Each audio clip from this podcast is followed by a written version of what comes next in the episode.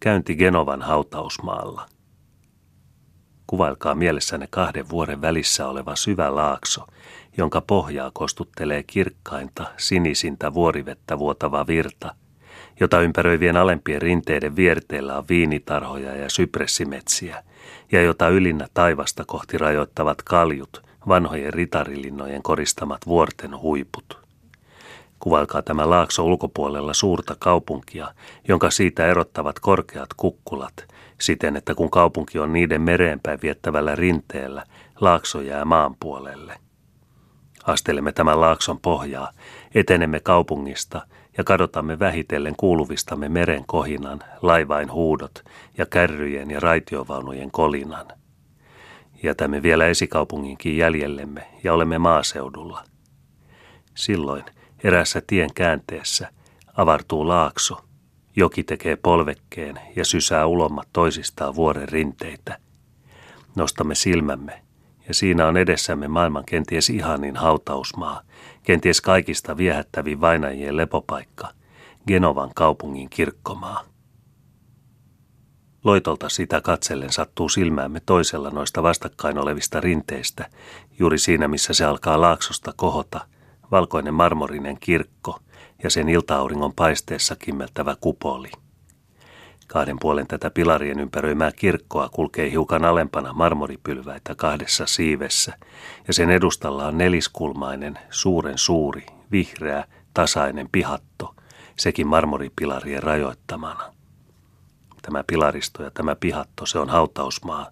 Se on tuo kuuluisa kuolleiden kaupunki kuinka sopusointuisa se on muodoiltaan, kuinka puhdas suhteeltaan, kuinka taiteellisesti kaareutuvat nuo pilariviivat keskustaansa tuohon kirkon kupoliin, tuohon hautauskappeliin, missä vainajien tomu siunataan ja ruumissaarna luetaan.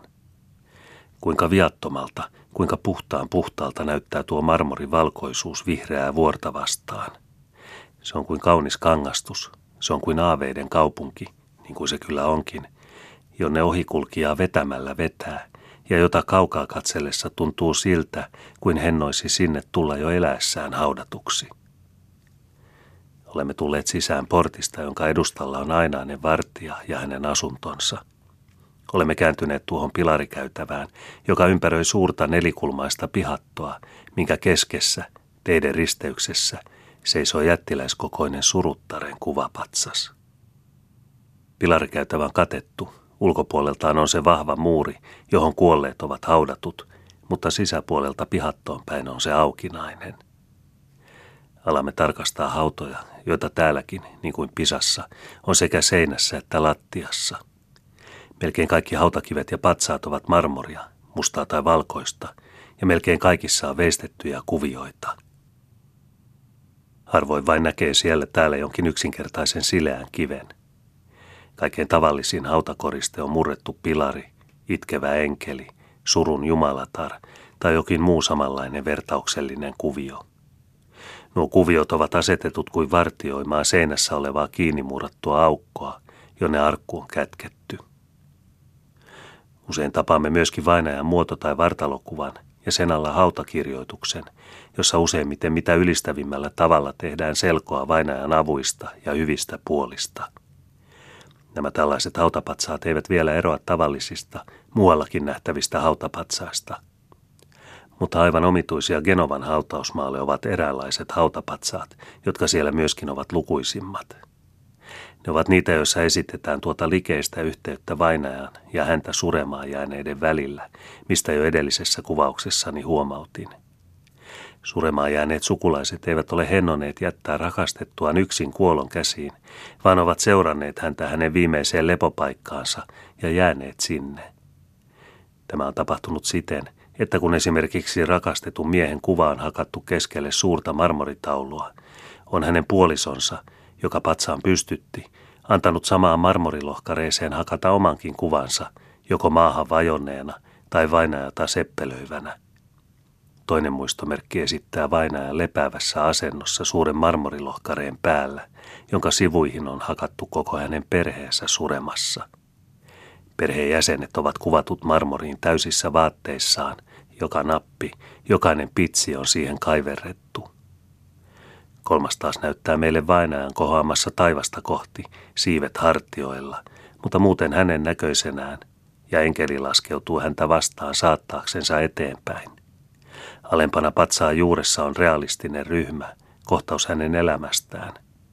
On tahdottu jälkimaailmalle säilyttää muisto hänen hyvän tekeväisyydestään, ja hänet on pantu siihen ojentamaan täyttä kukkaroa köyhälle vaimolle, joka lastensa ympäröimänä ottaa sen vastaan. Neljäs ryhmä, joka on jäänyt mieleeni monista sadoista samanlaisista, antaa kuvan isästä, joka on haudannut ainoan poikansa. Poika on astumassa ovesta sisään kuoleman huoneeseen. Hän on parhaassa iässään oleva nuorukainen, puettuna viimeisen muodin mukaan, silinteri päässä, redangotti päällä, kaulus ja kaulahuivi kaulassa. Hän ojentaa isälleen, joka on palttoo yllä, ja hänkin yhtä tarkasti marmoriin veistetty, kätensä hyvästiksi hattuaan kohottaen. Ja siinä ne seisovat, nuo jokapäiväiset ihmiset, mitä hienoimpaa marmoriin ikuistettuina.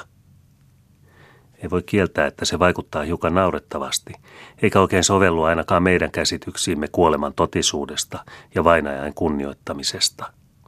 Meistä tuntuu oudolta varsinkin se, että sekä näissä että myöskin monissa muissa samanlaisissa vainajan sukulaiset, ne jotka ovat tuon komean kallisarvoisen patsaan pystyttäneet, näyttävät muistaneen itseään enemmän kuin kuollutta – Heillä on näet muistopatsaassa yhtä huomattava, usein huomattavampikin paikka kuin sen takana lepäävällä. Tulee kuitenkin muistaa, että patsaan tarkoitus on osoittaa sitä surua ja kaipausta, jonka poismennyt on jättänyt eläviin. Ja luonnollistahan on, että sitä on tahdottu tehdä niin näkyvässä muodossa kuin mahdollista. Jos tämä oman itsensä esillä pitäminen ja tunteellaan loisteleminen eräissä mauttomissa, suuren suurissa marmoriryhmissä vaikuttaakin vastenmielisesti – on kuitenkin toisia hyvin naivia ja yksinkertaisia tapoja tämän tunteen ilmaisemiseen, jotka lapsellisuudessaan tekevät liikuttavan vaikutuksen. Köyhäin haudoilla, joiden päällä on vain yksinkertainen risti tai hautakivi, riippuu näet usein lasisten kehyksien sisässä vain vainajan valokuva sekä suremaan jääneiden perheenjäsenten valokuvat. Vaikka tuolle ensin tekisi mieli hymähtää, ei sitä kuitenkaan voi tehdä – kun ajattelee, että tämä ei suinkaan ole tapahtunut turhamaisuudesta eikä pöyhkeilemisen halusta. Olemme kävellessämme kulkeneet pilariston läpi aina siihen paikkaan, mistä portaat alkavat nousta tuohon kupolikirkkoon hautausmaan perällä. Aiomme ruveta sinne nousemaan, kun käytävän kulmassa tapaamme hautakuvan, joka on kaikista kummallisin niistä, joita tähän saakka olemme nähneet. Siinä on luonnollisessa koossaan vanha rypistynyt ämmä, talonpoikaispuvussa – rinkelinippu kädessään. Hautakirjoituksesta saamme tietää, että hän on leipurin leski, joka jatkoi liikettä miehensä kuoltua, ja itse jo eläessään teetti tämän muistomerkin omalle haudalleen asetettavaksi. Kun ajattelee, että hän itse on seisonut mallina taiteilijan edessä, nähnyt ryppyiset kasvonsa, koukkuisen vartalonsa ja jokapäiväiset vaatteensa asteettain astuvan esiin marmorin peitosta – kun ajattelee hänen mielihyvänsä päästä ikuisiksi ajoiksi seisomaan rikkaiden pohattavainajan keskelle hautausmaan näkyvimmällä paikalla. Vaikuttaa tuo kuva niin puhtaan humoristisesti, että se on melkein liikuttavaa. Turhaan koetamme saada vastausta kysymyksiin, luuliko hän todellakin luovansa itsestään jotakin erityisen komeaa, vai tekikö hän hautapatsansa sellaiseksi vaatimattomuudesta, vai paneutuiko hän siihen mielenosoitukseksi noita komeita pöyhkeileviä suurporvareita ja aatelisia vastaan, jotka eläessään eivät olisi häntä seuroihinsa huolineet. Itsenäinen, erinomainen eukko hän vain mahtoi olla. Sanoin jo äsken, että tämä hautausmaan rakennus vihreän vuoren rinteellä tekee kaukaa katsoen sopusointuisen kokonaisvaikutuksen. Hautausmaan rakennusta laativalla arkkitehdillä on nähtävästi ollut verissään vielä kansansa vanhaa taideaistia. Sitä ei kuitenkaan voi sanoa siitä suuresta yleisöstä, joka edellä kuvaamillamme hautapatsailla on käynyt tuota kehystä yksityiskohdissaan täyttelemään. Taide on siinä suurimmaksi osaksi tusinataidetta ja antaa liiankin selvän käsityksen siitä alennustilasta, jossa nykyaikainen italialainen taide ja sen viljeleminen elää. Harvaan näet se hauta, jossa puhdas tyyli tulisi näkyviin. Jo yksistään se seikka, että marmoriin hakataan pitsejä, että siinä koetetaan jäljitellä verkaa, trikoota ja harsoja ja kaikenlaisten vaatteiden pienimpiäkin poimuja, osoittaa dekadanssia ja pilaantunutta makua. Sen tähden siihen kyllästyykin pian ja ajattelee sitä suuremmalla ihastuksella niitä yksinkertaisia, arvokkaita urnia ja sarkofaageja, joita antiikki loi ja joita on säilynyt niin monessa muussa paikassa Italiassa. Yksi hyvä puoli tällä taidelajilla kuitenkin on, se, että se on tulevia sukupolvia varten luonut muistomerkkejä jokapäiväisestä elämästä ja jokapäiväisistä ihmisistä. Kun kerran kaikki painettu ja maalattu ja kirjoitettu on kadonnut, kulunut tai palannut, pysyy vielä marmorinen kuva. Mutta ettei taiteen ja hienon, puhtaan runouden kotimassa kuitenkaan runollisuus ole kokonaan unohtunut nykyiseltäkään sukupolvelta, se käy sentään vielä esiin eräästä viehättävästä ilmiöstä Genovankin hautausmaalla. Sisus siinä suuressa neljössä, jota kaikilta puolin rajoittavat nuo pilaristot, joiden välissä olemme vaeltaneet, ja jonka neljön keskessä kohoaa ennen mainitsemani suruttareen kuvapatsas, on, samoin kuin Pisassakin, vihreä niitty.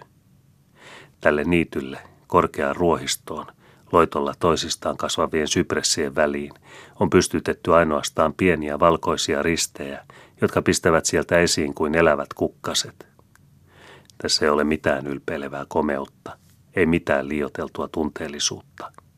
Lapset saavat eläessään olla ja elää ja leikkiä aikaihmisten puuhain ja pyrintöjen keskellä, niihin sekoittumatta, niitä käsittämättä, niistä kärsimättä. Kuoltuankin on niille samanlainen sija annettu, ja siinä näyttää niin oikeaan osatun. Risteissä ei ole suuria koristeita eikä kovin ylisteleviä kirjoituksiakaan. On niissä kuitenkin useammassa riippumassa jokin pieni värillinen lamppu. Kun isät tai äidit yhteisinä surupäivinä, niin kuin esimerkiksi pyhäimiesten päivänä, saapuvat haudalle kukkasia tuomaan, täytetään lamppu ja sytytetään palamaan. Siinä se saa palaa sen päivän, sen illan ja vielä sen yönkin. Kun sukulaiset ovat poistuneet, palavat nuo korkeaan heinään kätkeytyneet tulet yksinään hiljaisella hautausmaalla, tumman taivaan alla, korkeiden vuorien välissä, kunnes öljy loppuu ja tulet sammuvat toinen toisensa perästä, niin kuin lapset, jotka hengen hiiskumatta nukahtavat siihen, missä sattuivat olemaan silloin, kun uni heidät saavut.